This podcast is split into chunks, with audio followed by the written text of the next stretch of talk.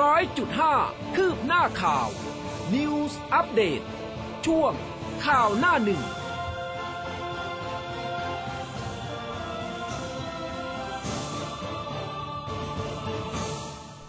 รุณสวัสดิ์คุณผู้ฟังค่ะ ต้อนรับเข้าสู่ข่าวหน้าหนึ่งทางคลื่นข่าวอ็มคอดนิวส์ FM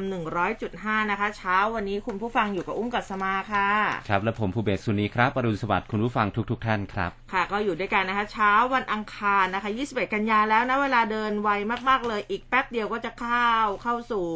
เดือนที่10นะของปีนี้แล้วนะคะ แล้วก็เรียกได้ว่าวันนี้มาพร้อมกับความชุ่มฉ่ำนะคะ เมื่อคืนนี้ฝนตก แทบจะตลอดทั้งคืนเลยนะคะ พื้นที่ที่คุณผู้ฟังอยู่เป็นอย่างไรกันบ้างตอนนี้ฝนหยุดตกหรือยังบอกกล่าวกันมาได้ Line Official แล้วก็ทาง Facebook Live นะคะ ฝากกดไลค์กดแชร์กันไปด้วยค่ะ ครับมาที่หน้าหนึ่งจากหน้าหนังสือพิมพ์กันนะครับ ขอไปเริ่มต้นกันที่หนังสือพิมพ์ไทยรัฐนะครับ บอกว่าสาววัย 37 ฉีดไข้อีกศพครับช็อกเด็กชาย 13 ติดรอบ 2 ดับนะครับซิโนฟาร์ม นักเรียนเริ่มไปแล้ววันแรกกรออนุมัติกับ 3 ขวบ 27 กันยายน สบคจ่อเคาะสถานบันเทิงมีลุ้น เริ่มแล้วฉีดวัคซีนเชื้อตายซิโนฟาร์มให้เด็กอายุ 10-18 ปี กลุ่มแรก 2,000 คน 3 โรงเรียน จากยอดจองทั้งหมดครับ ค่ะ จากแนวหน้ากันบ้างนะคะ มีภาพของกลุ่มนักเรียนชู 2 นิ้วระหว่างเข้าร่วมโครงการ Back to School กลุ่มแรกค่ะ เพื่อเข้ารับวัคซีนซิโนฟาร์มกับราชวิทยาลัยจุฬาภรณ์ สร้างภูมิคุ้มกันเตรียมพร้อมก่อนเปิดภาคเรียนภาคที่ 2 นะคะ ที่ศูนย์ฉีดวัคซีนตัวเลือกซิโนฟาร์ม ราชวิทยาลัยจุฬาภรณ์ บริษัทโทรคมนาคมแห่งชาติจำกัดมหาชน ถนนแจ้งวัฒนะค่ะ ครับผมก็ไทยรัฐบอกว่าจะไปรับตู่หรือป้อมสอสอเลือกไม่ถูกครับ ลงพื้นที่วันเดียวกัน เพชรบุรีกับอยุธยา เด็กพปชรผวาเกมวัดกำลังประยุทธ์ ประวิทย์นะครับ จัดคิวลงพื้นที่ชนกันสนั่นวันเดียว นายกสลับคิวเลื่อนตรวจน้ำท่วมสุขโขทัยครับ ค่ะ คลัสเตอร์โรงเรียนกินนอนวังสะพุงติดเชื้อพุ่ง 39 รายนะคะ ตรวจครูนักเรียนเสี่ยงสูงกว่า 600 คน สั่งควบคุมพิเศษห้ามเข้าออก ปากน้ำติดใหม่ 942 ตายเพิ่ม 13 กระบี่ติดวันเดียว 15 ปิดหมู่บ้านค่ะครับมีภาพนะครับเจ้าหน้าที่ช่วยกันกู้ซากรถเก่งนิสสันโนตนะครับถูกน้ำป่า ซัดระหว่างขับผ่านฝายน้ำล้นคลองบ้านห้วยโจดหมู่ที่มีหมู่ที่หนึ่งนะครับตำบลห้วยโจดอำเภอวัฒนานครจังหวัดสระแก้วรถก็ไปกระแทกกับต้นไม้เป็นเหตุให้นายเสน่ห์ถาวรสุขเจริญอายุ 43 ปี คนขับเนี่ยนะครับ ชาวสระแก้วหนีออกมาไม่ทันก็จมน้ำเสียชีวิตนะครับพาดหัวไว้บอกว่าน้ำป่าซัดตกฝาย ตายขังคารถเก่งครับ ค่ะตีความรัฐธรรมนูญสอวืดนะคะ ชวนชี้พักเล็กยังไม่ส่งรายชื่อ ครบ 15 วันเตรียมส่งขึ้นทูลเกล้าค่ะพอมอโชว์โผล่อีก โกงเงินคนยากไร้ครับ ปปป ตรวจพบหายไป 45 ล้าน รัฐมนตรีจุติสั่งฟัน คำกันเป็นแก๊ง จุติไกรเลิกษ์รัฐมนตรีกระทรวงพมลั่นคดี 46 นักพัฒนาสังคมชำนาญการยักยอกเงิน 13 ล้านบาทของกรมส่งเสริมพัฒนาและก็พัฒนานะครับ ก็สั่งให้พ้นตำแหน่งนะครับค่ะม 40 กระเป๋าตูงสปส โอนแล้ว 5,016 จังหวัดนะคะจอเพิ่มเงินช่วยค่าน้ำค่าไฟค่ะ ญาติสาวแสบตีสนิทตายายเชิดเงินสามล้านโอนผ่านแอปนะครับ ลูกชายช็อกโร่ร้องสื่อ ให้เป็นอุทาหรณ์เตือนสังคม หลังเมียของญาติเข้ามาตีสนิทนะครับ บอกว่าจะช่วยดูแลพ่อแม่ครับ ค่ะมาที่เดลินิวส์กันบ้างนะคะ มีภาพของนายสร้างบุญแสงมณีกรรมการบริษัทเมดิกรีนจำกัดพร้อมทนายความแจ้งความตำรวจสอนอพระโขนงดำเนินคดีกับนางสาวพุทธิดาหรือว่าอีฟศิระฉายา และบริษัทเศรษฐพัฒน์88 ค่ะในข้อหาเผยแพร่ และส่งต่อเข้าสู่ระบบคอมพิวเตอร์อันเป็นเท็จค่ะ ครับผมก็มาเริ่มต้นกันที่ รายละเอียดของข่าวนะครับ ไปที่รายละเอียดของอสถานการณ์โควิด -19 กันก่อนนะครับสำหรับในไทยเมื่อวานนี้แพทย์หญิงอภิสมัยศรีรังสรรค์ผู้ช่วยโฆษกสบค ก็พูดถึงสถานการณ์การระบาดของโควิด -19 นะครับเมื่อวานนี้อยู่ที่ 12,709 คนนะครับ เป็นการติดเชื้อในประเทศ 11,840 คน จากเรือนจำและที่ต้องขัง 858 คน และเป็นผู้ที่เดินทางมาจากต่างประเทศ 11 คน ได้แก่อิสราเอล 1 คน เป็นหญิงนะครับ แล้วก็จากสหรัฐอเมริกา 2 คน เป็นหญิงไทย แล้วก็ชายอเมริกัน 1 คน จากกัมพูชา 7 คน ผ่านแดนพรมแดนทางบกนะครับ แล้วก็เป็นคนไทยทั้งหมด และมาจากเมียนมาหนึ่ง อันนี้มาจากช่องทางธรรมชาตินะครับ เป็นชายชาวเมียนมา ตอนนี้ทำให้ยอดผู้สะสมนะครับ ยอดผู้ติดเชื้อเนี่ยอยู่ที่ 14,809อ่า14,000 1ขออภัยครับ1ล้าน4แสน89,186 คน แล้วก็มีผู้หายป่วยเพิ่มเมื่อวานนี้อยู่ที่ 11,125 คนนะครับ ในจำนวนนี้ก็มีอาการหนักเนี่ยที่รักษาอยู่นะครับ 3,582 คน ใส่เครื่องช่วยหายใจ 733 คนนะครับสำหรับผู้เสียชีวิตในกรุงเทพมหานครเนี่ยนะครับเสียชีวิต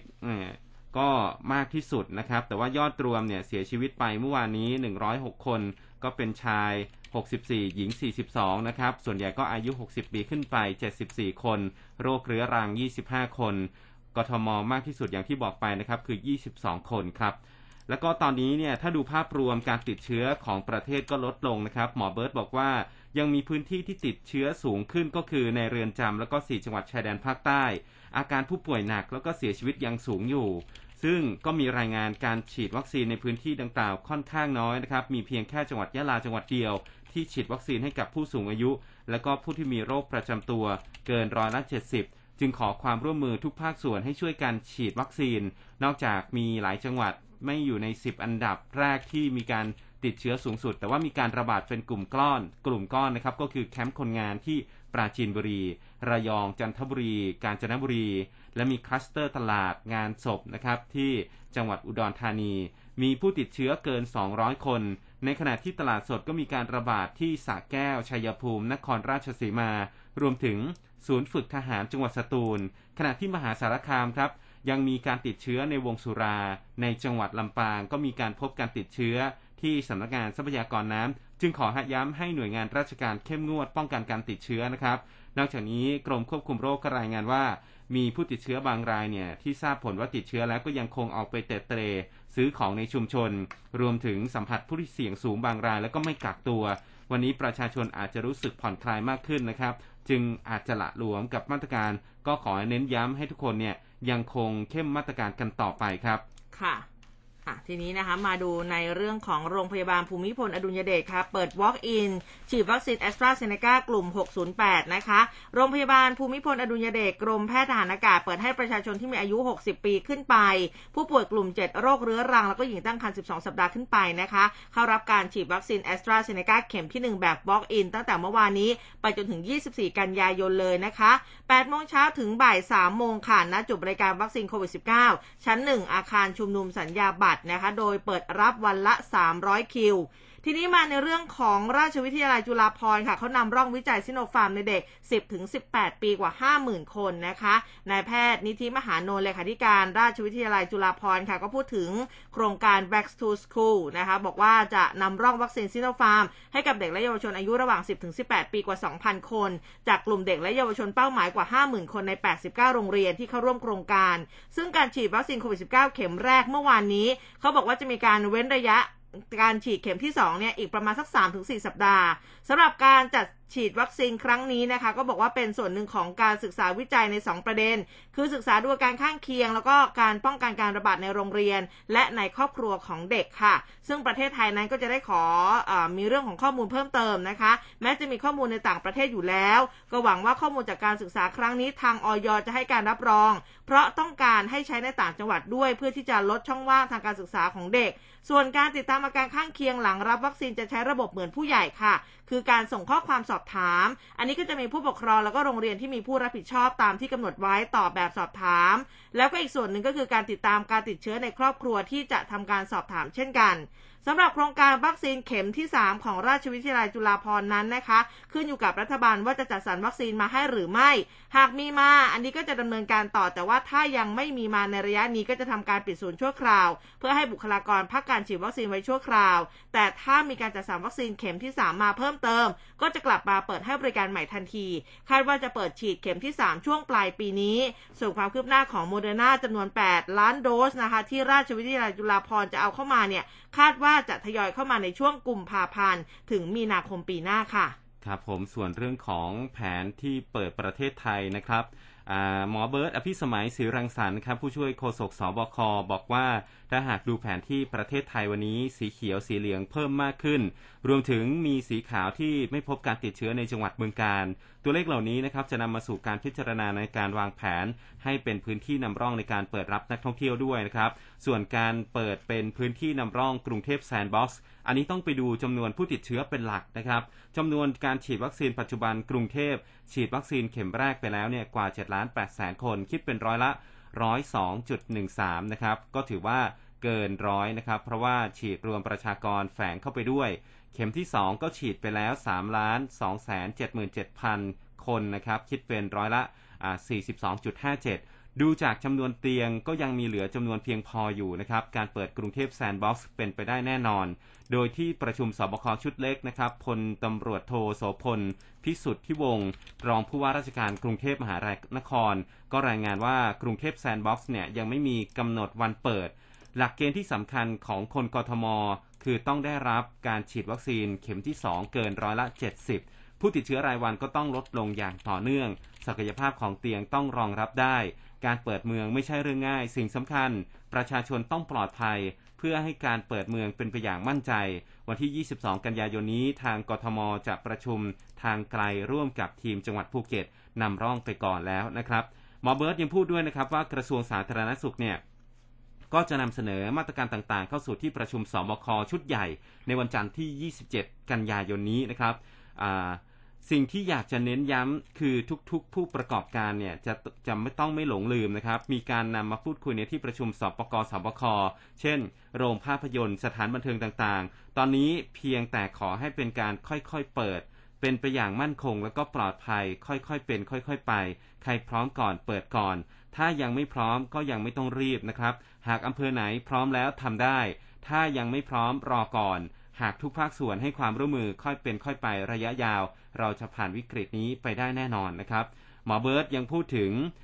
พื้นที่ที่จะพัฒนาให้เป็น COVID free setting เนี่ยนะครับ ตามหลักเกณฑ์ของสาธารณสุข คือต้องมีการระดมฉีดวัคซีนของอำเภอ หรือว่าตำบลนั้นๆ ให้ครบร้อยละ80แล้วก็จะเปิดกิจการให้พนักงานร้านเนี่ยต้องได้ฉีดครบรอบอครบร้อยละ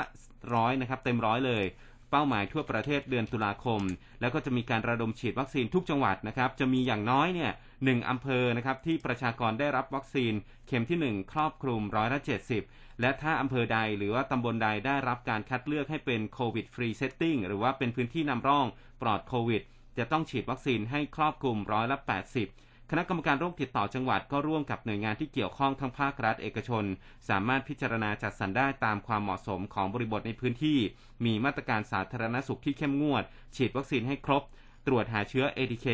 ถ้าใครพร้อมทำได้ก่อนนะครับ ก็ทำได้เลย ก็จะมีตัวอย่างร้านก๋วยเตี๋ยวคุณเจี๊ยบเชิญยิ้ม เปิดร้านตามมาตรการสาธารณสุขอย่างเคร่งครัด ถ้าถ่ายอากาศถ่ายเทสะดวกอยู่ริมน้ำ พนักงานร้านก็ฉีดวัคซีนครบร้อยเปอร์เซ็นต์แล้วก็มีการแบ่งโซนที่นั่งเป็นผู้นั่งที่ฉีดวัคซีนเข็ม1เข็ม2หรือว่าถ้ายังไม่ได้ฉีดนะฮะก็ซื้อกลับบ้านได้อย่างเดียว อันนี้มีผลตรวจ ATK ต่อเนื่อง ดังนั้นก็ขอย้ำว่าการที่สถานประกอบการซื้อชุดตรวจ ATK มาตรวจให้พนักงานนำไปลดหย่อนภาษีได้ 1.5 เท่าครับ ค่ะอาทีนี้พูดถึงเรื่องของเปิดกรุงนะคะ ไปกันที่ท่านผู้ว่ากทมกันบ้างพลตำรวจเอกอัศวินขวัญเมืองค่ะได้ก็พูดถึงแนวทางการเปิดเมืองกรุงเทพมหานคร เพื่อรับนักท่องเที่ยวนะบอกว่ากทมก็ยินดีที่จะเปิดเมืองเพื่อรับนักท่องเที่ยว แต่เพื่อความปลอดภัยของประชาชน จากการแพร่ระบาดของเชื้อโควิด -19 นะคะก็มีแนวทางปฏิบัติสำหรับการเปิดเมืองอยู่ 3 ข้อ ข้อแรกคือประชากรต้องได้รับการฉีดวัคซีนโควิด -19 เข็มที่ 2 อย่างน้อยเนี่ยร้อยละ70ขึ้นไป คาดว่าจะครบตามเป้าหมายที่กำหนดประมาณ 22 ตุลาคม ซึ่งหลังจากนั้นก็ต้องรอเวลาอีกอย่างน้อย 7-14 วัน เพื่อให้ภูมิคุ้มกันสูงขึ้นตามหลักการแพทย์ ข้อที่2นะคะก็คือยอดผู้ติดเชื้อมีจำนวนลดลง ซึ่งปัจจุบันมีผู้ติดเชื้อรายวันเนี่ยอยู่ที่ประมาณ2,007ถึง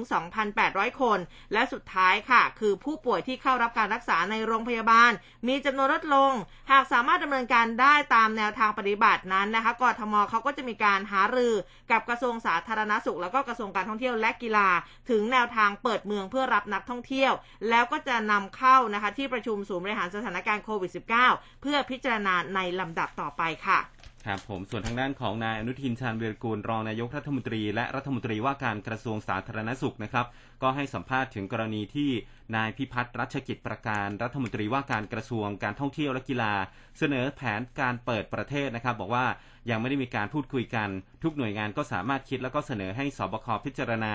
รวมทั้งการลดวันกักตัวก็ได้มอบหมายให้นโยบายกับกรมควบคุมโรคพิจารณาจัดทำเป็นข้อเสนอ ให้กับสบคได้พิจารณาด้วยเช่นเดียวกัน รวมทั้งข้อมูลจำนวนการติดการฉีดวัคซีนนะครับแล้วก็จำนวนผู้ป่วยหนัก เพื่อประกอบการพิจารณาในการเปิดประเทศ แต่ว่าทุกอย่างก็ต้องขึ้นอยู่กับการพิจารณาของสบคสำหรับเป้าหมายการฉีดวัคซีนนั้นนะครับนายอนุทินบอกว่าเร่งรัดให้ทุกจังหวัดฉีดวัคซีนกันอย่างเต็มที่ ขณะนี้เราใช้สูตรฉีดก็คือแอสตราเซเนกาอ่าอ๋อซิโนแวคบวกแอสตราเซเนกานะครับ ก็ห่างกัน 4 สัปดาห์นะครับ ซึ่งวัคซีนซิโนแวค 12 ล้านโดส ที่ได้รับการอนุมัติจัดซื้อจะเข้ามาในไทยในเดือนกันยายนนี้จำนวน 9 ล้านโดส ส่วนอีก 3 ล้านโดสจะเข้ามาเดือนตุลาคม ดังนั้นก็คาดว่าภายในเดือนตุลาคมนะครับจะมีการฉีดวัคซีนซิโนแวคเป็นเข็มที่ 1 ให้กับประชาชนที่ยังไม่ได้รับวัคซีนเข็มที่ 1 ได้จนหมดล็อต 12 ล้านโดส จากนั้นอีก 4 สัปดาห์นะครับ ก็จะได้รับเข็ม 2 ซึ่งจะมีภูมิคุ้มกันขึ้นเร็วเท่ากับฉีดแอสตราเซเนกา2 เข็ม ส่วนแพทย์ที่ห่วงใยการฉีดวัคซีนชนิด mRNA ให้กับเด็กที่มีอายุ 12-17 ปีนั้นนะครับ แนวทางในการฉีดให้กับกลุ่มนี้นะครับจะต้องผ่านการพิจารณาอย่างรอบคอบ จากคณะกรรมการวิชาการ และก็คณะแพทย์ที่ปรึกษาของกระทรวงสาธารณสุข จึงจะนำมาใช้กับประชาชนได้ กรณีที่ผู้ปกครองอยากจะให้ลูกหลานฉีดวัคซีนชนิดเชื้อตาย ขณะนี้ยังไม่สามารถทำได้นะครับ เนื่องจากว่าบริษัทผู้ผลิตยังไม่ได้มีการปรับทะเบียนการใช้วัคซีนกับสำนักงานคณะกรรมการอาหารและยา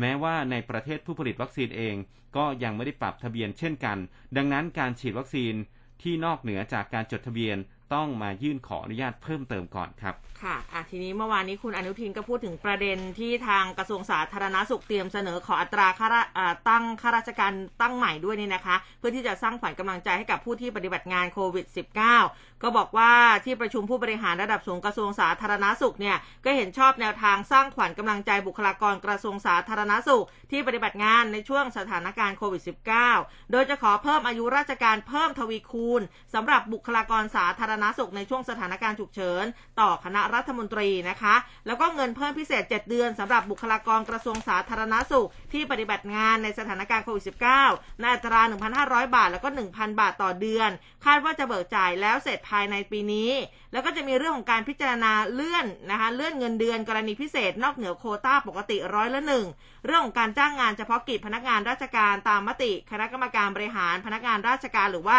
คอพรรวมถึงกรอบอัตรากำลัง 5,000 อัตรานะคะบอกว่าไม่เกิน 1 ปีใช้งบประมาณประมาณ 4,335 ล้านบาท แล้วก็เสนอขอรับจัดสรรอัตราข้าราชการตั้งใหม่ 35,387 อัตราด้วยวิธีคัดเลือกกรณีพิเศษ ค่าตอบแทนนะคะมีเรื่องของค่าตอบแทนฉีดวัคซีนนอกสถานบริการให้แก่บุคลากร กระทรวงสาธารณสุข 4 เดือนซึ่งคอรมอนุมัติงบกลางอยู่แล้วนะคะ 1,877 ล้านบาท แล้วก็ขอเพิ่มค่าตอบแทนนอกเวลาราชการหรือว่า OT 2 เท่าค่ะ ซึ่งอยู่ระหว่างเสนอสำนักงบประมาณพิจารณานะคะ สุดท้ายและท้ายสุดก็ขอให้ทุกสิ่งทุกอย่างที่ตั้งมานั้นผ่านแล้วกันนะคะ ให้กับบุคลากรทางการแพทย์ทุกท่านค่ะ ครับมีเรื่องของผู้ที่ติดเชื้อนะครับ หลังจากการฉีดวัคซีนโควิด -19 นะครับ มีรายงานว่าที่จังหวัดกระบี่สถานการณ์โควิด -19 ในพื้นที่ก็ยังคงทวีความรุนแรงขึ้นต่อเนื่อง โดยภาพรวมก็มีผู้ติดเชื้อเพิ่ม 143 คน เสียชีวิตอีก 2 ศพนะครับ โดยช่วงเช้านะครับเจ้าหน้าที่กู้ภัยมูลนิธิกระบี่พิทักษ์ประชานำศพของเด็กชายอายุ 13 ปี ชาวบ้านตำบลห้วยน้ำขาวอำเภอคลองท่อม ออกจากห้องเก็บศพโรงพยาบาลกระบี่ส่งกลับไปประกอบพิธีฝังตามหลักศาสนา โดยเด็กชายคนนี้เคยติดเชื้อโควิด -19 มาก่อน และก็รักษาจนหายกลับบ้านไปแล้ว แต่ต่อมาก็ติดเชื้อโควิดซ้ำรอบ 2 เข้ารับการรักษาไม่กี่วันเด็กก็เสียชีวิต วันที่ 18 กันยายนนะครับ จากนั้นไม่นานเนี่ยเจ้าหน้าที่กู้ชีพอมรินโตอมรินใต้อำเภอลำทับก็ไปรับศพผู้ป่วยโควิด -19 จากโรงพยาบาลลำทับไปประกอบพิธีชาปนกิจที่วัดเสม็ดจวนตำบลดินอุดมนะครับออันนี้อีกเคสหนึ่งนะครับ มีชายวัย44ปี44 ปี เป็นผู้ป่วยติดเตียงอยู่ที่ตำบลดินแดงอำเภอลำทับ ติดเชื้อจากญาติที่อยู่บ้านเดียวกัน เป็นผู้ติดเชื้อจากคลัสเตอร์ หอผู้ป่วยทั่วไปโรงพยาบาลกระบี่ ผู้ตายก็ติดเชื้อเพียงไม่กี่วันนะครับ ก็เสียชีวิต นับเป็นการสูญเสียรายที่ 2 ของวันทำให้กระบี่เนี่ยมียอดผู้ตายสะสมถึง 9 ศพนะครับ ส่วนอีกคดีหนึ่งนะครับที่วัดเนินกระพีอำเภอโกรกพระจังหวัดนครสวรรค์ มีการตั้งสวดอภิธรรมศพ นางสาว สุนิสาวันชาตินะครับ อายุ 37 ปี ชาวตำบลเนินสาลาเสียชีวิตหลังจากฉีดวัคซีนแบบไขว้ครับ คนนี้เข็มที่ 2 เป็นแอสตราเซเนกาโดยนายสันทัศน์วันชาติอายุ 39 ปี พี่ชายของผู้เสียชีวิตเนี่ยบอกว่าน้องสาวฉีดวัคซีนเข็มแรกซิโนแวคเมื่อวันที่ 28 สิงหาคม ณ หน่วยบริการฉีดวัคซีนโรงพยาบาลบางปะกอก 3 พระประแดง อาการปกติทุกอย่าง แต่พอวันที่ 18 กันยายนที่ผ่านมาก็นัดฉีดวัคซีนหน่วยเดิมครับ เข็มที่ 2 เป็นแอสตราเซเนกาเวลาฉีดก็คือ 8 นาฬิกา 8 นาที ระหว่างการพักดูอาการ 30 นาทีก็ไม่มีเหตุผิดปกติอะไร จึงเดินทางกลับไปพักในจังหวัดสมุทรปราการ แต่ว่าเพียงไม่นานครับ น้องสาวก็โทรมาบอกว่าแน่นหน้าอกหายใจไม่ออก ก็เลยประสานญาติที่อยู่ในพื้นที่ใกล้เคียงเร่งนำตัวส่งโรงพยาบาล ก็ปรากฏว่าน้องสาวเนี่ยอาการไม่ดีขึ้น และก็เสียชีวิตลงในเวลาต่อมา ตนก็คิดว่าสาเหตุที่น้องสาวเสียชีวิตน่าจะเกิดจากวัคซีนไข้อย่างแน่นอน เพราะว่าน้องสาวเป็นคนที่สุขภาพดีร่างกายแข็งแรง และก็เสียชีวิตหลังจากการฉีดวัคซีน เข็มที่ 2 ได้ไม่นาน ตนก็เดินทางไปที่สถาบันนิติวิทยานะครับโรงพยาบาลตำรวจเพื่อให้แพทย์ตรวจสอบสาเหตุการเสียชีวิต คุณหมอก็บอกว่าเบื้องต้นเนี่ยระบบหายใจ ระบบ การไหลเวียนของโลหิตล้มเหลว จึงเป็นเหตุให้เสียชีวิตนะฮะ อันนี้ก็ต้องรอผลพิสูจน์อย่างเป็นทางการจากแพทย์อย่างละเอียดอีกครั้งในระยะเวลา 45 วันครับ ค่ะ ทีนี้มาดูกันที่ทางคุณหมอยงกันบ้างนะคะ นายแพทย์ยงภู่วรวรรณหัวหน้าศูนย์เชี่ยวชาญเฉพาะทางด้านไวรัสวิทยาคลินิก ภาควิชากุมารเวชศาสตร์คณะแพทยศาสตร์จุฬาลงกรณ์มหาวิทยาลัย เมื่อวานท่านมีการโพสต์เฟซบุ๊กส่วนตัวค่ะบอกว่า เมื่อวานเนี่ยเป็นวันแรกนะที่เริ่มฉีดวัคซีนโควิด -19 ให้กับเด็กอายุ 12-17 ปีใช่ไหมคะ ก็บอกว่าโควิด -19 ในเด็กเนี่ยจะมีอาการไม่มากหรือว่าเสียชีวิตน้อยมาก โดยการศึกษาจากสหรัฐช่วงการระบาด 120 วันกับเด็กวัยรุ่น 1 ล้านคน มีผู้ชายเสียชีวิต2ราย ผู้หญิงเสียชีวิต1ราย การติดเชื้อในเด็กส่วนมากก็จะรับเชื้อมาจากผู้ใหญ่นี่แหละ แล้วก็สำหรับวัคซีน mRNA อาการข้างเคียงที่สำคัญก็คือกล้ามเนื้อหัวใจอักเสบ ผู้มีอายุน้อยพบมากกว่าผู้ที่สูงอายุ เพศชายพบมากกว่าเพศหญิง ส่วนใหญ่พบในเข็มที่ 2 มากกว่าเข็มแรกนะคะ ซึ่งในอังกฤษสวีเดนแล้วก็ฮ่องกงเนี่ยเขาบอกว่าให้ฉีดเพียงแค่เข็มเดียวแต่ว่าการฉีดเข็มเดียวภูมิต้านทานที่เกิดขึ้น ไม่เพียงพอค่ะทางนี้ศูนย์เชี่ยวชาญเฉพาะทางด้านไวรัสคลินิกนะคะคลินิกภาควิชากุมารเวชศาสตร์ ก็บอกว่ายินดีนะที่จะตรวจภูมิต้านทานภูมิต้านทานสำหรับผู้ที่ฉีดวัคซีนเชื้อตาย ไม่ว่าจะเป็นซิโนแวคหรือว่าวัคซีนซิโนฟาร์มนะคะเป็นเข็มแรก แล้วก็ฉีดวัคซีนไฟเซอร์เป็นเข็มที่ 2 เพื่อนำผลการตรวจภูมิต้านทานเนี่ยเป็นแนวทางในการใช้ในเด็กวัยรุ่น ในการให้วัคซีน mRNA เพียงเข็มเดียว เพื่อลดการเกิดกล้ามเนื้อหัวใจอักเสบค่ะ ครับผมนี่ก็เรื่องนี้นะฮะแล้วก็มาอีกเรื่องหนึ่งนะครับ เรื่องของการ ถือศีลกินผักนะครับ เทศกาลที่จังหวัดภูเก็ตที่เกี่ยวข้องกับสถานการณ์โควิด -19 เลยนะครับ ผู้สื่อข่าวก็รายงานว่านายณรงค์วุ่นซิ้วผู้ว่าราชการจังหวัดภูเก็ต ได้ออกคำสั่งจังหวัดภูเก็ตนะครับกำหนดมาตรการการจัดงานประเพณีถือศีลกินผักประจำปี 2564 สาระสำคัญก็คือให้แต่ละศาลเจ้าเนี่ยนะครับ จัดพิธีกรรมในภายใน โดยมีผู้ร่วมพิธีเฉพาะกรรมการที่มีหน้าที่ม้าทรงและก็ผู้เกี่ยวข้องเท่าที่จำเป็น โดยให้มีมาตรการ DMHTTA นะครับอย่างเคร่งครัดม้าส่งทุกคนแล้วก็พี่เลี้ยงรวมถึงผู้ปฏิบัติงานในศาลเจ้าทุกคนก็ต้องฉีดวัคซีนครบ 2 เข็ม แล้วก็มีการตรวจ ATK ก่อนเริ่มประเพณี 1 วัน แล้วก็ตรวจครั้งที่ 2 ในวันที่ 5 ของประเพณีนะครับ อันนี้ก็ลดขั้นตอนแล้วก็พิธีกรรมให้เหลือเท่าที่จำเป็นเท่านั้น หากมีพิธีกรรมนะครับเกิดจะต้องออกนอกสถานที่เนี่ยให้ใช้ขบวนรถแทนการเดินเท้า ลดการจำนวนลดลดจำนวนม้าส่งด้วยนะครับ อันนี้ก็เป็นมาตรการที่จังหวัดภูเก็ตที่เขาจะมีการจัดงานเทศกาลถือศีลกินผักนะครับ โดยให้แต่ละศาลเจ้าเนี่ยกำหนดรูปแบบการแจกอาหารที่ลดความแออัดแล้วก็สอดคล้องกับแนวทาง ที่สำนักงานสาธารณสุขจังหวัดภูเก็ตให้คำแนะนำด้วย นอกจากนี้ยังห้ามรวมกลุ่มกันเกินร้อยคนของทุกกิจกรรมทุกประเภทนะครับ แล้วก็มีการเว้นระยะห่าง 1-2 เมตร ให้สวมหน้ากากอนามัยตลอดเวลา ทางนี้การประกาศนี้ก็มีผลตั้งแต่วันที่ 5 ถึง 15 ตุลาคมนี้ครับ ค่ะ มาดูกันที่เรื่องของเงินเงินทองทองกันบ้างเรื่องของเศรษฐกิจเมื่อวานนี้นะคะ ใครได้รับเงินเยียวยากันไปแล้วบ้างสำนักงานประกันสังคมหรือสวสกระทรวงแรงงานค่ะ ก็เขากำหนดตั้งแต่วันที่ 20 กับ 21 กันยายนนี้แล้วเนี่ยนะคะ เป็นวันโอนเงินเยียวยาให้แรงงานอิสระ ที่เป็นผู้ประกันตนมาตรา 40 ในพื้นที่ควบคุมสูงสุดและเข้มงวด หรือว่าพื้นที่สีแดงเข้ม 16 จังหวัดนะคะ ที่สมัครแล้วก็จ่ายเงินสมทบงวดแรกช่วง 4-24 สิงหาคม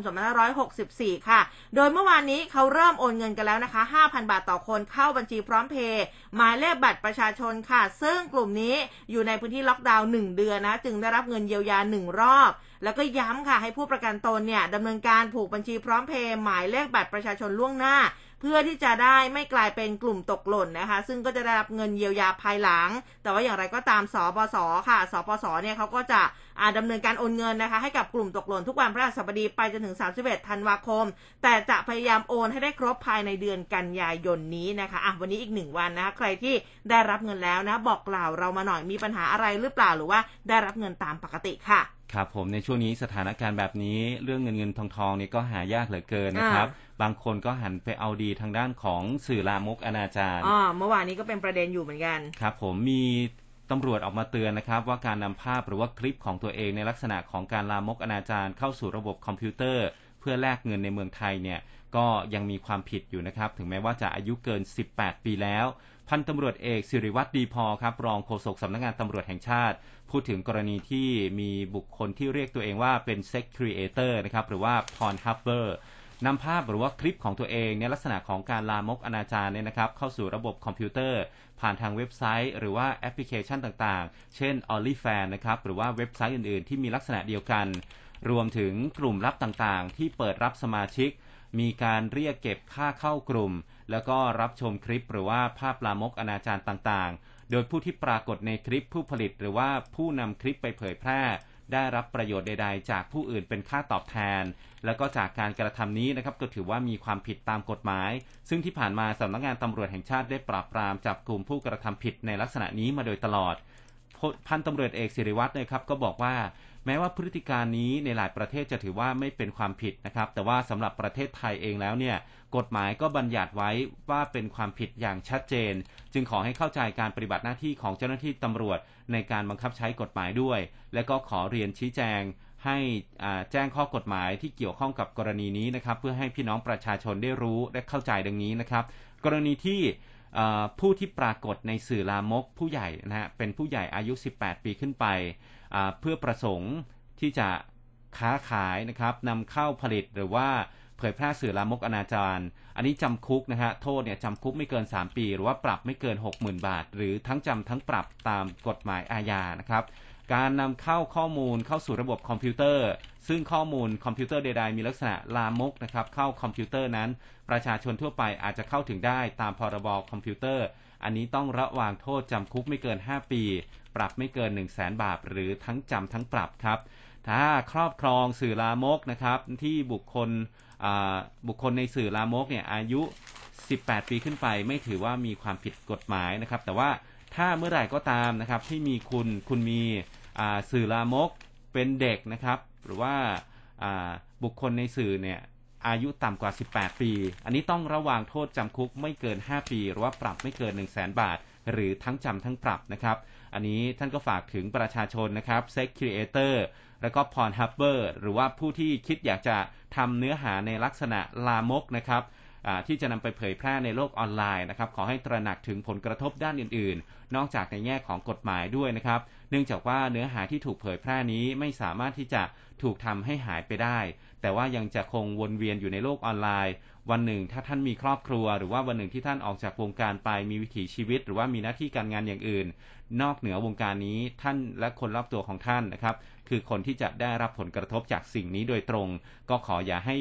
เห็นแก่ประโยชน์เฉพาะหน้า เพราะว่าค่าตอบแทนของเม็ดเงินในวันนี้นะครับ เป็นเพียงยาพิษเคลือบน้ำตาล จะส่งผลร้ายแรงในอนาคตครับค่ะ กลับมาดูเรื่องของเศรษฐกิจกันอีกครั้งหนึ่งนะคะเรื่องของบัตรคนจนค่ะ เมื่อวานนี้นายอาคมเติมพิทยาภัยศิษย์รัฐมนตรีว่าการกระทรวงการคลังก็บอกว่าทางนั่นนายกเนี่ยนะคะ ก็ให้กระทรวงการคลังเร่งทบทวนโครงการบัตรสวัสดิการแห่งรัฐ เพื่อช่วยเหลือประชาชนที่เดือดร้อนอย่างทั่วถึงเนื่องจากว่าบัตรสวัสดิการแห่งรัฐดำเนินการมาแล้วกว่า 3 ปีนะคะก็ถึงเวลาที่จะต้องทบทวน แล้วก็ปรับปรุงเงื่อนไขให้สอดคล้องกับสถานการณ์ปัจจุบันค่ะ ซึ่งตอนนี้กำลังรอทางสำนักงานเศรษฐกิจการคลัง สรุปเงื่อนไขการช่วยเหลือมาเสนอก่อน จึงจะสามารถารถสรุปเสนอท่านนายกได้ ส่วนทางด้านปลัดกระทรวงการคลังนายกฤษดาจีนะวิจารณะก็บอกว่าสสคเนี่ยอยู่ระหว่างปรับปรุงเงื่อนไขของบัตรคนจนเนี่ยนะคะ ก็คาดว่าภายในเดือนตุลาคมนี้นะคะก็จะมีข้อสรุปค่ะ เบื้องต้นก็จะพิจารณาหลักเกณฑ์การช่วยเหลือเพิ่มเติม ซึ่งก็จะมีความเป็นไปได้ ที่จะเพิ่มวงเงินนะช่วยเหลืออย่างเรื่องของค่าน้ำค่าไฟที่อุ้มเคยบอกไว้เมื่อวานนี้เนี่ยนะคะ คือจากปัจจุบันเนี่ยช่วยเหลือคนละ 230-300 ต่อเดือนก็อาจจะเพิ่มสิทธิประโยชน์เกี่ยวกับสวัสดิการด้านอื่นๆ ด้วย อันนี้ก็ต้องรอสอสอคอสรุป แล้วก็เสนอคณะกรรมการประชารัฐสวัสดิการเพื่อเศรษฐกิจฐานรากและสังคม พิจารณาเสนอคอรมอกันอีกครั้งต่อไปนะ อันนี้ก็ต้องรอลุ้นกันต่อไปนะคะครับมาที่เรื่องของพืชกระท่อมนะครับ รัฐมนตรีกระทรวงยุติธรรมบอกว่าพร้อมผลักดันให้พืชกระท่อมไทยไปสู่ตลาดโลกนะครับอ่าปปสเขาจัดงานเสวนาออนไลน์ครับพืชกระท่อมไทยไปตลาดโลก ก็มีนายสมศักดิ์เทพสุทิน รัฐมนตรีว่าการกระทรวงยุติธรรม เป็นประธานในการเปิดงานพร้อมด้วยนายวิชัยชัยมงคลเลขาธิการปปส รวมถึงผู้ที่เกี่ยวข้องเข้าร่วมเสวนานะครับนายสมศักดิ์บอกว่าความเป็นมาในการพัฒนาแล้วก็ผลักดันนโยบายพืชกระท่อมของไทย ซึ่งมองเห็นพืชกระท่อมเป็นของดีมีประโยชน์กับประชาชนคนไทย ทั้งๆทที่กระท่อมเนี่ยผิดกฎหมายมา 78 ปี ก็ได้รับการ ได้รับฟังในฐานะสสแล้วก็รัฐมนตรีจากผู้คน 135 หมู่บ้าน ที่ปปสได้นำร่องไป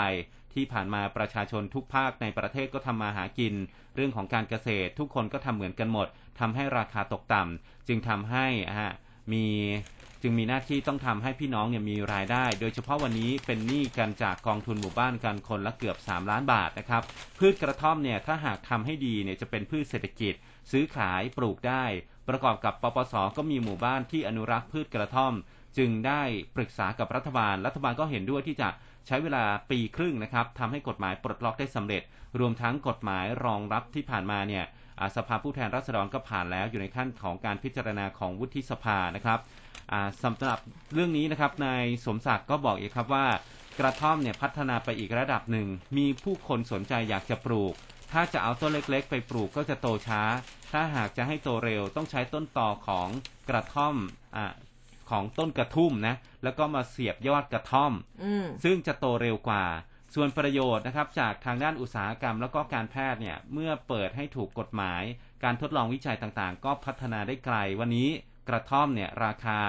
300ถึง500 บาทต่อกิโลกรัมนะครับ ถ้าหากปลูกแบบพอเหมาะพอดีจะรักษาราคาไว้ได้ แล้วก็จะช่วยปลดหนี้ให้กับเกษตรกร นอกจากนี้ยังมีเรื่องของการวิจัยของสารสกัดสำหรับนำมาบำบัดผู้ติดยาเสพติดด้วย โดยจะให้กรมควบคุมประพฤติไปดำเนินการทดลองนะครับแล้วก็ทีนี้เรื่องของการส่งเสริมให้เกษตรกรปลูกขายกระท่อมอย่างจริงจัง บอกว่าไม่ควรที่จะไปตกอยู่ในมือของนายทุนนะครับเลขาธิการปปสนายวิชัยบอกว่า กฎหมายกระท่อมหลังจากปลดล็อกปลูกได้ทุกที่ซื้อได้ทุกทางกินได้ทุกวันเนี่ยนะครับ ตอนนี้กระท่อมก็ได้ปลดล็อกออกจากบัญชียาเสพติดตั้งแต่วันที่ 24 สิงหาคมที่ผ่านมา ใครจะปลูก ใครจะค้าขายใบหรือว่าต้นพันธุ์ อันนี้ไม่ผิดกฎหมายเลย แต่ถ้าหากเอาไปทำเป็นอาหารทำเป็นเครื่องสำอาง หรือว่าน้ำต้มกระท่อม อันนี้ไม่ได้นะครับ ผิดกฎหมายยาเสพติดอ่าไม่ได้ผิดกฎหมายยาเสพติด แต่ว่าผิดพรบอาหารของกระทรวงสาธารณสุขนะครับ การกินน่ะโดยเฉพาะเด็กและก็สตรีต้องระวังด้วย เพราะว่ามันมีสารบางตัวที่จะส่งผลกระทบ ได้นะครับ และสิ่งที่ปปสต้องเฝ้าระวังคือการนำพืชกระท่อมไปผสมกับยาเสพติด4คูณร้อยนะครับอันนี้เอาจริงอาจัง ส่วนเรื่องของกฎหมายรองหลักๆนะครับคือการห้ามเด็กและก็สตรีนำไปใช้ และก็ทำอย่างไรจะได้ประโยชน์ให้กับประชาชนให้มากที่สุด ไม่ให้ตกไปอยู่ในมือของนายทุน รวมถึงการควบคุมเรื่องของการนำเข้าการส่งออก เพื่อไม่ให้กระทบกับราคาภายในประเทศ เพราะว่าถ้าหากนำเข้ามาจากประเทศเพื่อนบ้านมากเกินไป จะทำให้ราคาในประเทศนั้นตกต่ำครับ ค่ะ มาดูเกี่ยวกับเรื่องของกกตนะคะเขาประชุมเตรียมความพร้อมนะคะ เลือกตั้งสมาชิกสภานายกอบตทั่วประเทศค่ะ ซึ่งเมื่อวานนี้พันตำรวจเอกจรุงวิทย์ภูมิมาเลขาธิการกกตค่ะ จัดประชุมเตรียมความพร้อมการเลือกตั้ง สมาชิกสภาองค์การบริหารส่วนตำบล แล้วก็นายกองค์การบริหารส่วนตำบลนะคะ ซึ่งเป็นการประชุมหลังกกตมีมติเห็นชอบในหลักการตามแผนการจัดการเลือกตั้ง สมาชิกสภาแล้วก็นายกอบต ซึ่งในวันที่ 1 ตุลาคมนี้ค่ะกกตเขาจะประกาศกำหนดให้มีการเลือกตั้งนะคะ แล้วก็จะมีการรับสมัครเลือกตั้งในระหว่างวันที่ 11 ถึง 15 ตุลาคม และเลือกตั้งในวันอาทิตย์ที่ 28 พฤศจิกายนนี้ค่ะ โดยพันตำรวจเอกจรุงวิทย์ก็กล่าวมอบนโยบายการปฏิบัติหน้าที่ และแนวทางในการดำเนินการเกี่ยวกับแผนการจัดการเลือกตั้ง การตรวจสอบสิทธิสมัครนะคะสิทธิการสมัครรับเลือกตั้ง คู่มือคณะกรรมการประจำหน่วยเลือกตั้ง การแก้ไขแบบพิมพ์ประจำหน่วยเลือกตั้ง การแต่งตั้งคณะกรรมการการเลือกตั้งประจำองค์การบริหารส่วนตำบล บัตรเลือกตั้งแล้วก็การจัดส่ง การจัดทำทะเบียนประวัติคณะกรรมการประจำหน่วยเลือกตั้งรวมถึงการจัดสรรงบประมาณ ค่าใช้จ่ายในการเลือกตั้งองค์การบริหารส่วนตำบลด้วยค่ะครับผมมาที่เรื่องการเมืองกันแล้วนะครับ ตอนนี้มีรายงานจากพักพลังประชารัฐนะครับ บอกว่า พลเอกประยุทธ์จะลงพื้นที่จังหวัดเพชรบุรีในวันที่ 22 กันยายน ส่วนทางด้านของพลเอกประวิทย์วงสุวรรณรองนายกรัฐมนตรี และก็หัวหน้าพักพลังประชารัฐ ก็มีกำหนดการในการที่จะลงพื้นที่เช่นเดียวกัน ในเวลา 14 นาฬิกาพลเอกประวิทย์และก็คณะจะเดินลงทางเดินทางลงพื้นที่ไปติดตามความพร้อม ในการบริหารจัดการน้ำหลากในพื้นที่ลุ่มต่ำของลุ่มน้ำเจ้าพระยาตอนล่าง ที่โครงการส่งน้ำและก็บำรุงรักษาบางบานอำเภอพระนครศรีอยุธยา จังหวัดพระนครศรีอยุธยานะครับ ไปติดตามการบริหารสการสถานการณ์น้ำการระบายน้ำที่ปากคลองบางบาน แล้วก็ไปพบปะพูดคุยกับผู้นำชุมชน ก่อนที่จะเดินทางกลับกรุงเทพนะครับผู้สื่อข่าวก็รายงานว่าจังหวัดพระนครศรีอยุธยาเนี่ยถึงแม้ว่าจะยังไม่มีสสของพรรคพลังประชารัฐนะครับ แต่ว่าพรรคเนี่ยก็ได้แจ้งให้สสของพรรคถ้าหากไม่มีภารกิจใดๆ ให้เข้าร่วมลงพื้นที่ติดตามรับฟังปัญหา และก็ร่วมติดตามแก้ไขปัญหาให้กับพื้นที่ด้วย อย่างไรก็ตามการลงพื้นที่ของนายก และก็หัวหน้าพักร่วมรัฐบาลหลาย ๆ คนในช่วงเวลานี้ ถูกจับตามองว่าเป็นการลงพื้นที่เกาะติดทำฐานเสียง และก็เก็บคะแนนนิยม มีแนวโน้มส่งสัญญาณว่าอาจจะมีการยุบสภาก่อนวาระ แม้ว่าทั้งนายกและก็รัฐบาลพยายามที่จะออกมาปฏิเสธกระแสข่าวการยุบสภา และยืนยันว่าเป็นการลงพื้นที่เพื่อช่วยแก้ไขปัญหากับพี่น้องประชาชนตามปกติ หลังจากว่างเว้นช่วงสถานการณ์โควิด ก็ไม่ได้เป็นการส่งสัญญาณในการยุบสภานะครับ อันนี้ก็เป็นเรื่องของรายงานข่าวนะครับ แต่ว่าที่พักพลังประชารัฐนะครับ ในการลงพื้นที่ของพลเอกประยุทธ์วันที่ 22 กันยายนนี้เขาบอกว่าจะไปติดตามความพร้อม เกี่ยวกับการรับมือฤดูฝนที่เขื่อนเพชรบุรีอำเภอท่ายางจังหวัดเพชรบุรี นอกจากนี้นายกรัฐมนตรีนะครับ ก็และก็รัฐมนตรีที่เกี่ยวข้องเนี่ยจะลงพื้นที่ติดตามนายกลงไปในพื้นที่ ก็จะมีสสพักพลังประชารัฐด้วยนะครับ จังหวัดเพชรบุรีทั้ง 3 คนก็คือนายกริดแก้วอยู่ สสเพชรบุรี นายสาธิตอุยตระกูล แล้วก็นายสุชาติอุสาหะนะครับ ก็จะไปต้อนรับทั้งหมด แล้วก็มีสสพลังประชารัฐจากจังหวัดใกล้เคียง ไปร่วมต้อนรับทนายกรัฐมนตรีด้วยนะครับรวมไปถึงนางสาวปรินาไกรคุปสสราชบุรี ทั้งนี้ก็มีรายงานข่าวนะครับว่านายสุชาติชมกลิ่น รัฐมนตรีกระทรวงแรงงาน และก็กรรมการบริหารพักพยายามที่จะระดมสสให้ไปร่วมต้อนรับนายกในครั้งนี้ด้วยเช่นเดียวกัน โดยมีการชักชวนสสการจนบุรี 4 คนไปด้วยนะครับแต่ว่าก็ยังไม่ยืนยันว่าเดินทางไปร่วมได้หรือไม่ ส่วนทางด้านของนายสุชาติอุตสาหะสสเพชรบุรีพักพลังประชารัฐก็บอกว่าตัวเองและก็สสเพชรบุรีเนี่ยทั้ง 3 คนจะไปต้อนรับนายก ยินดีที่จะที่นายกเนี่ยลงมาพื้นที่จังหวัดเพชรบุรีนะครับ เพื่อที่จะได้เร่งรัดปัญหาของจังหวัดในพื้นที่เนี่ยนะครับ ก็จะโดยเฉพาะเรื่องของปัญหาน้ำท่วมซ้ำซากในตัวเมืองเพชรบุรีเนี่ยนะครับก็มาดูกันนะครับ ลงพื้นที่วันเดียวกันนะครับแยกย้ายกันไปต้อนรับทั้ง ท่านเออก็จะแยกร่างกันไปนะมีสสท่านไหนไปบ้างนะคะ ทีนี้เนี่ยกลับมาดูเรื่องของพักเพื่อไทยกันบ้างนี่เขาบอกว่าขย่มรอยร้าวของพปชรนะคะ นายอนุสรเอี่ยมสะอาดรองหัวหน้าพักเพื่อไทยค่ะ พูดถึงกรณีนิดาโพเมื่อวานนี้อุ้มอ่านข่าวนิดาโพไปเนี่ยที่เผยผลสำรวจความคิดเห็นของประชาชน เรื่องนายกรัฐมนตรีกระชับอำนาจที่มีเนื้อหา บอกว่าประชาชนไม่เห็นด้วยกับการที่พลเอกประยุทธ์จันโอชาจะตั้งพักเพราะนายกบริหารงานล้มเหลวขาดภาวะผู้นำไม่มีศักยภาพไม่สามารถแก้ไขปัญหาภายในประเทศได้ ส่งผลกระทบให้ประชาชนเดือดร้อน ถึงเวลาที่ควรยุติบทบาททางการเมืองได้แล้วนะคะนายอนุสรบอกว่าก่อนหน้านี้พลเอกประยุทธ์หลบต่ำเป็นนายก work from home พอรอดจากการเกือบถูกโหวตล้มกลางสภาเลยลงพื้นที่ถี่ แต่ก็เลือกลงเฉพาะในพื้นที่สสพักพปชรฝั่งที่อยู่กลุ่มกวนเดียวกับพลเอกประยุทธ์ ไม่ลงพื้นที่สสพปชร ในฝั่งพลเอกประวิตยวงสุวรรณท่านรองนายก และหัวหน้าพักพปชร ทั้งที่ก่อนหน้านี้บอกว่าจะลงพื้นที่หรือจัดสรรงบประมาณอย่างเป็นธรรม ไม่เลือกข้างไม่แบ่งฝ่าย สะท้อนว่าพลเอกประยุทธ์มุ่งแก้ปัญหาความขัดแย้งในเครือข่ายสามปอเป็นหลัก ก่อนปัญหาความเดือดร้อนของประชาชน พลเอกประยุทธ์อยู่มาเกือบ 8 ปีเพิ่งคิดจะมาพลิกโฉมประเทศ ในขณะที่ประชาชนไม่ต้องการแล้ว ต้องการส่งพลเอกประยุทธ์กลับบ้าน ถึงเวลาทุกควรยุติบทบาททางการเมือง เพื่อไม่ให้เป็นภาระของประเทศชาติและประชาชนนะคะอะทีนี้ทางสสบัญชีรายชื่อพักพลังท้องถิ่นไทย นายโกวิทพวงงามก็พูดถึงการเตรียมร่วมยื่นแก้ไขร่างพรปว่าด้วยการเลือกตั้งสสนะบอกว่า พลังท้องถิ่นไทยเนี่ยเขาก็มีแนวทางจะร่วมสนับสนุน ร่างแก้ไขพรปเลือกตั้งสสร่วมกับพักก้าวไกลนะคะ ที่ระบุว่าจะเสนอให้ใช้การคำนวณสสบัญชีรายชื่อ ด้วยระบบจัดสรรปันส่วนผสมหรือว่า MMP หรือการกำหนดจำนวนสสพึงมีด้วย ถือเป็นระบบที่ทุกฝ่ายได้ 50-50 รวมถึงพรรคการเมืองขนาดเล็กที่ได้สส4-5 คน ขึ้นไปเนี่ยมีส่วนได้ด้วยนะคะ ส่วนความพร้อมในการเตรียมการเลือกตั้งนั้นสสของพรรคทำพื้นที่อย่างต่อเนื่อง รวมถึงนายจารึกศรีอ่อนสสจันทบุรี แล้วก็นางสาว กวินนาตาคีนะสสชนบุรีด้วยนะคะ นายชัชวานคงอุดมหัวหน้าพักก็บอกว่า ในการเลือกตั้งครั้งหน้าบุคคลทั้งสองจะอยู่พักต่อไป และปัจจุบันยังเป็นสมาชิกพักค่ะ ครับผม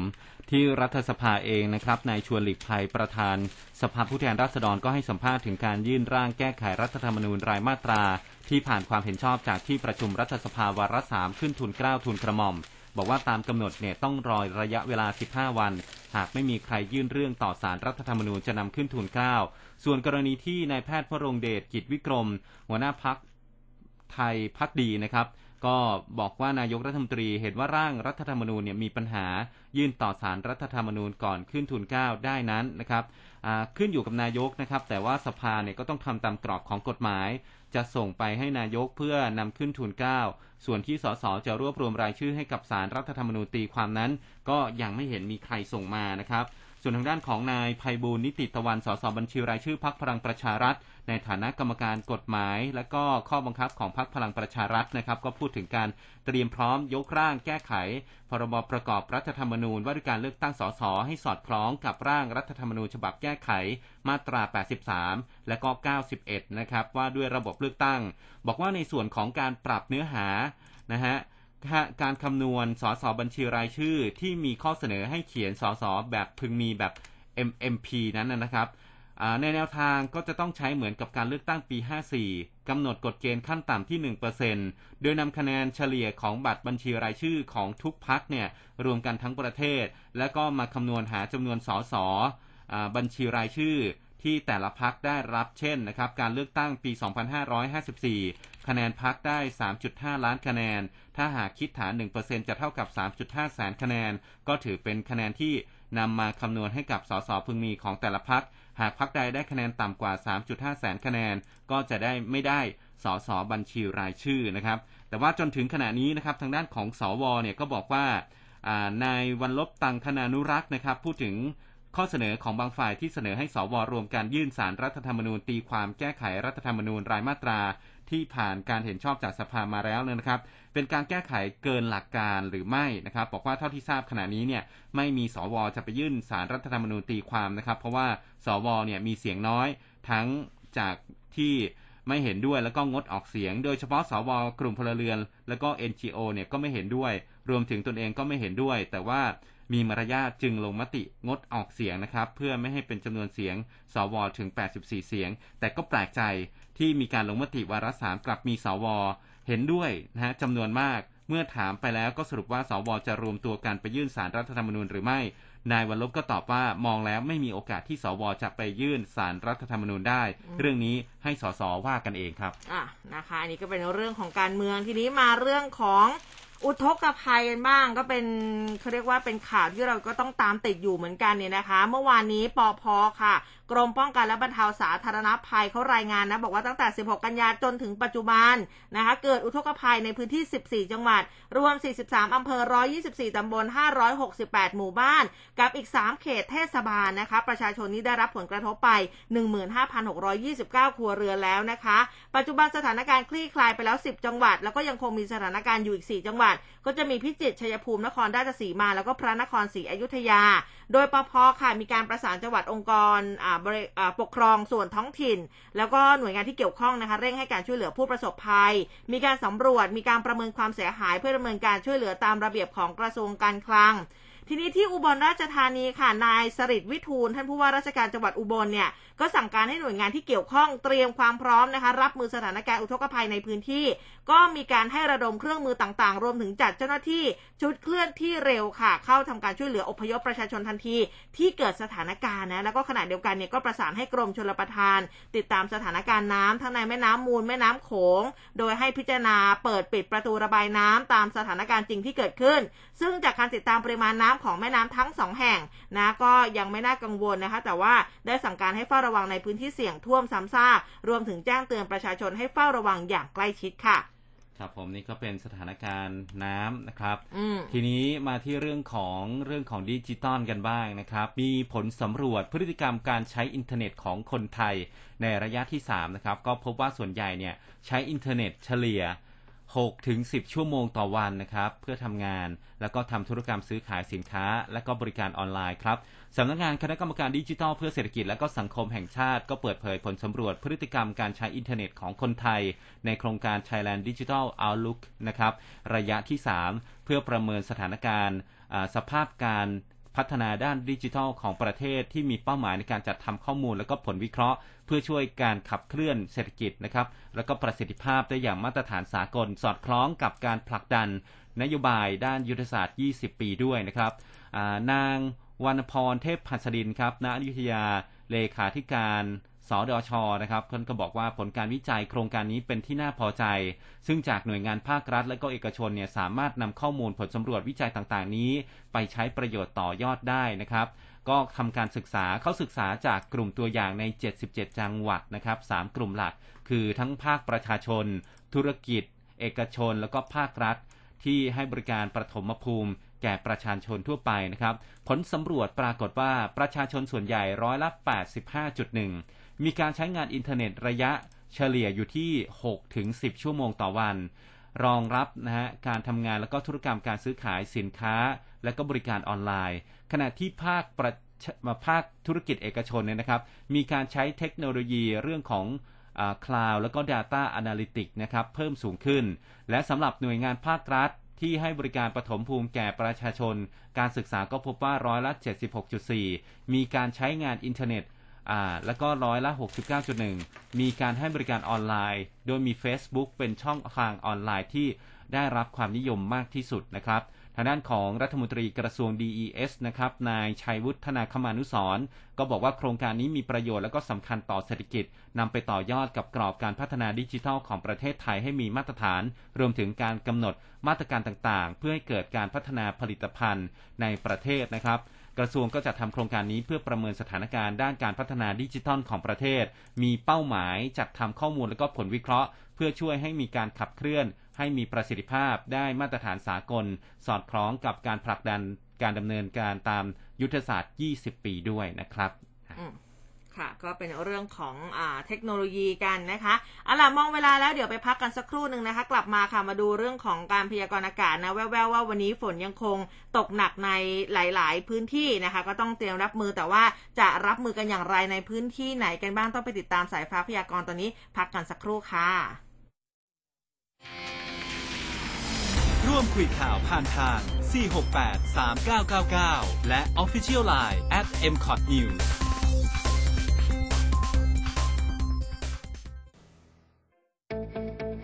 รวดเร็ว ชัดเจน แม่นยำ และเชื่อถือได้ในทุกรายละเอียดข่าวสาร กว้างไกลทุกเครือข่ายกว่า 55 สถานีทั่วประเทศไทย ฟังได้ตลอดทั้งวัน 24 ชั่วโมง คลื่นข่าววิทยุ FM 100.5 สนใจติดต่อโฆษณา โทร 02 201 6559ก้าวเข้าสู่ปีที่ 28 กับคลื่นข่าวคุณภาพ ที่ได้รับความเชื่อมั่นจากผู้ฟังทุกกลุ่ม รับฟังข่าวอัปเดตทั้งในและต่างประเทศแบบเกาะติด โดยทีมข่าวและนักจัดรายการมืออาชีพพร้อมกับบทวิเคราะห์จากวิทยากรหลากหลายสาขา ทั้งช่องทางวิทยุ และแพลตฟอร์มออนไลน์ได้ทุกวันทลายทุกข้อจำกัด ฟังชัดทุกเรื่องข่าวไวใกล้ชิดตรงใจ เป็นสปอตไลท์ให้สังคม ที่คลื่นข่าว m c o t News FM 100.5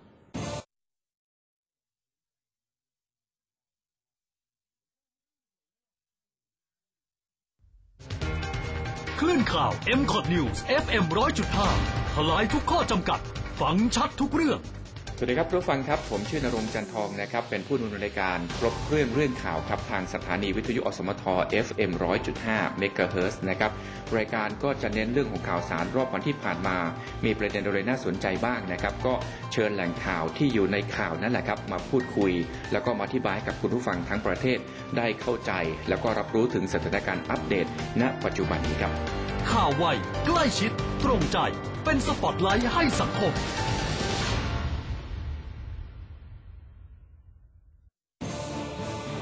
ร้อยจุดห้าคืบหน้าข่าว News Update ช่วงข่าวหน้าหนึ่ง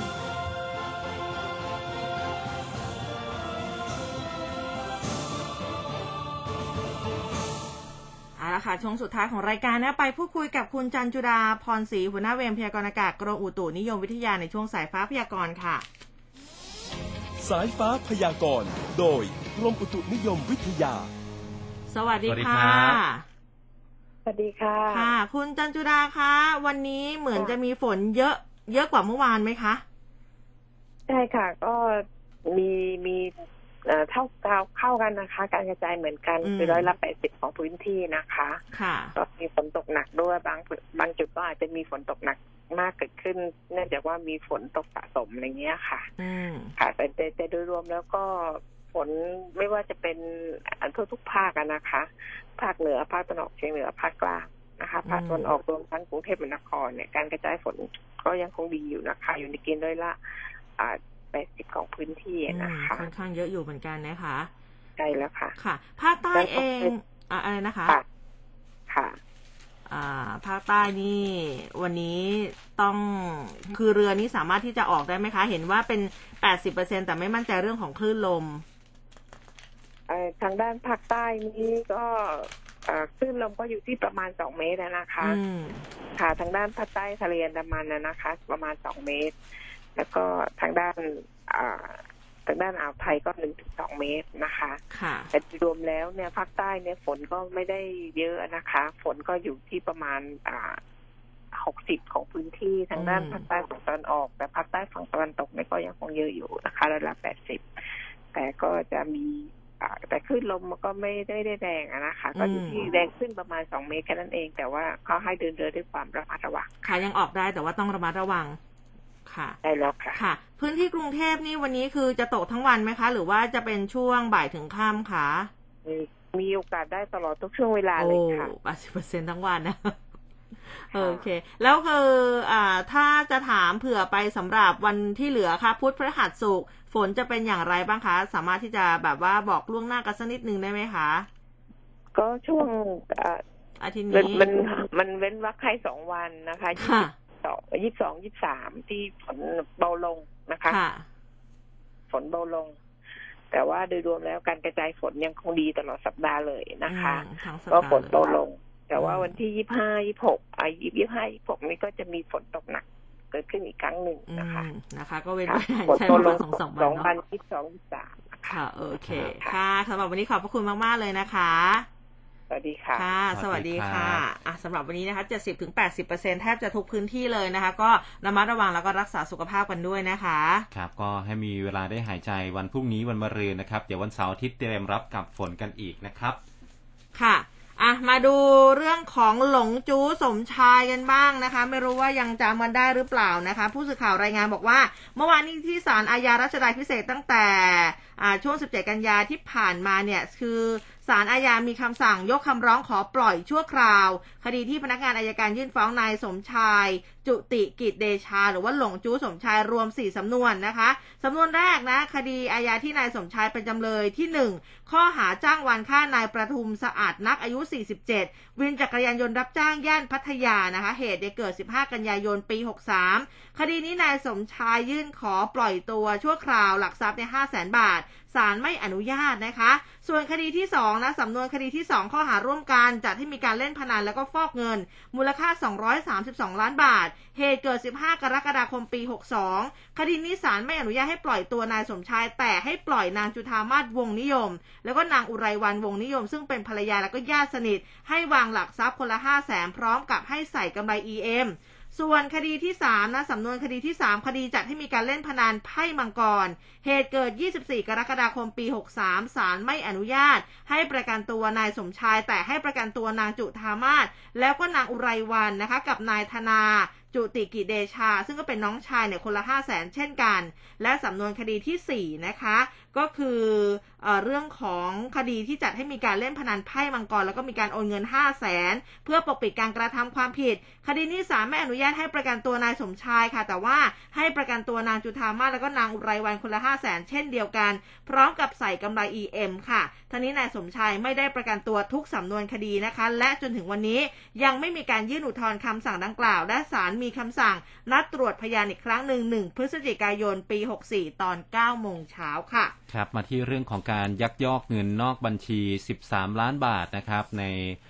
ข่าวคราวในพอมนะครับล่าสุดเนี่ยทางด้านของนายจุติไกรเลิกรัฐมนตรีว่าการกระทรวงการพัฒนาสังคม และความมั่นคงของมนุษย์นะครับ พร้อมด้วยนางพัชรีอารยะกลุ่นนะครับปลัดกระทรวงการพัฒนาสังคมและความมั่นคงของมนุษย์ ก็ออกมาชี้แจงกรณีที่นายพิสารสุขใจธรรมอายุ 41 ปี นักวิชา นักพัฒนาสังคมชำนาญการหรือว่า46เนี่ยนะครับกรมส่งเสริม และพัฒนาคุณภาพชีวิตคนพิการ ผู้ต้องหาตามหมายจับของศาลอาญาคดีทุจริต และประพฤติมิชอบกลาง ลงวันที่ 17 กันยายน ถูกจับนะฮะตำรวจรวบตัวได้ที่พื้นที่จังหวัดเชียงราย ขณะที่เตรียมหลบหนีออกนอกประเทศนายจุติก็บอกว่าเงินนี้นะครับเป็นเงินนอกงบประมาณเกี่ยวกับ วงเงินประกันในสัญญาการจัดซื้อจัดจ้าง หรือว่าก่อสร้างของกรมส่งเสริม และพัฒนาคุณภาพชีวิตคนพิการหรือว่าพอกอไม่ใช่เงินงบประมาณในการช่วยเหลือประชาชนกลุ่มเปราะบาง หรือว่าคนพิการแต่อย่างใด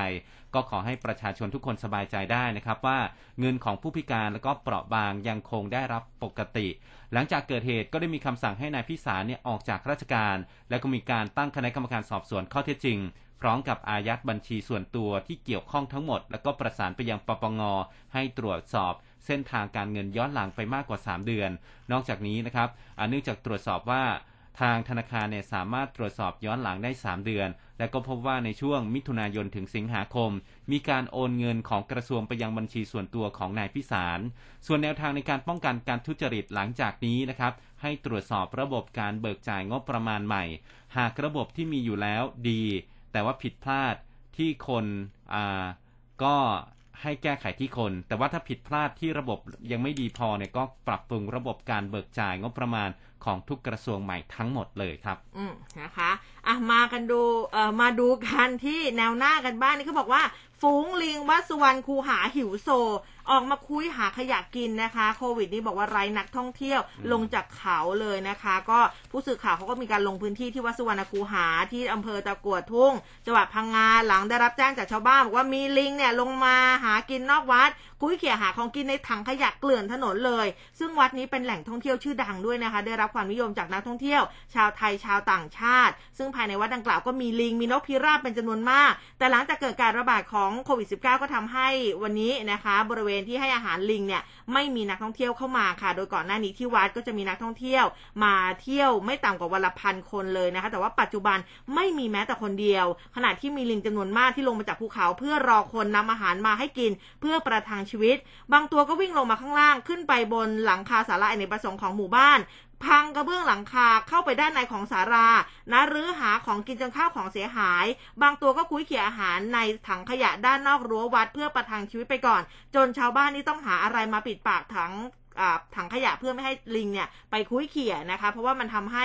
สกปรกด้วย ซึ่งผู้สื่อข่าวก็รายงานเพิ่มเติมว่าลิงเหล่านี้มีจำนวนเพิ่มมากขึ้น แล้วก็มีหลายฝูงที่อาศัยอยู่บนเขาลูกนี้ ส่วนอาหารที่มีชาวบ้านในระแวกใกล้เคียงนำมาให้บ้าง ก็ไม่เพียงพอต่อจำนวนประชากรลิงที่มันเพิ่มขึ้นเรื่อยๆ ในส่วนของนกพิราบเองอันนี้ก็ บินไปหากินที่อื่น ยังไม่น่าห่วงเท่าไหร่เท่ากับลิงนะคะ ช่วงนี้ก็ลิงค่อนข้างที่จะเยอะแล้วก็เรื่องของการคุ้ยเขี่ยอาหารเนี่ย มันก็ทำให้คือพอถังขยะมันล้มเนี่ยมันก็เกลื่อนกลาดนะมันก็ไม่น่าดูนะ แต่ว่าจริงๆช่วงนี้ไม่ค่อยมีนักท่องเที่ยวแต่ชาวบ้านเขาก็ต้องแบบว่า เออก็เป็นห่วงนะในเรื่องของขยะด้วยนะคะ คือปกติน้องลิงเขากินแล้วก็ทิ้งทันทีเลยนะครับ จากที่ไปดูเออมาแต่ละที่แต่คืออันเนี้ยกิแบล้วบก็ทิ้งตรงนั้นนะคือเออเข้าใจอารมณ์เลยคือฮะนึกภาพออกคือแบบว่าต้องเฮลาโลมาแบบล้มถังขยะอย่างเงี้ยอืมเออนะคะ ก็ก็ลำบากอีกนะสำหรับในช่วงนี้แต่ว่าก็ไม่รู้จะแก้ปัญหายังไงนะคะ เพราะว่านักท่องเที่ยวก็ไม่ได้มีด้วยครับผมอ่ายังไงช่วงนี้ก็ดูแลตัวเองกันนะครับ ผู้ฟังครับอ่าเพื่อที่ว่าเราจะอาจจะได้กลับมาอ่าผ่อนคลายกันได้มากขึ้นเป็นนะความรับหวังเล็กฮะ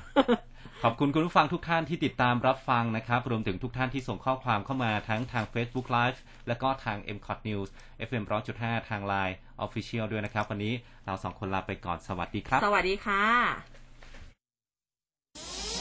สายฟ้าพยากรณ์ร้อยจุดห้าคืบหน้าข่าว News อัปเดตช่วงข่าวหน้าหนึ่ง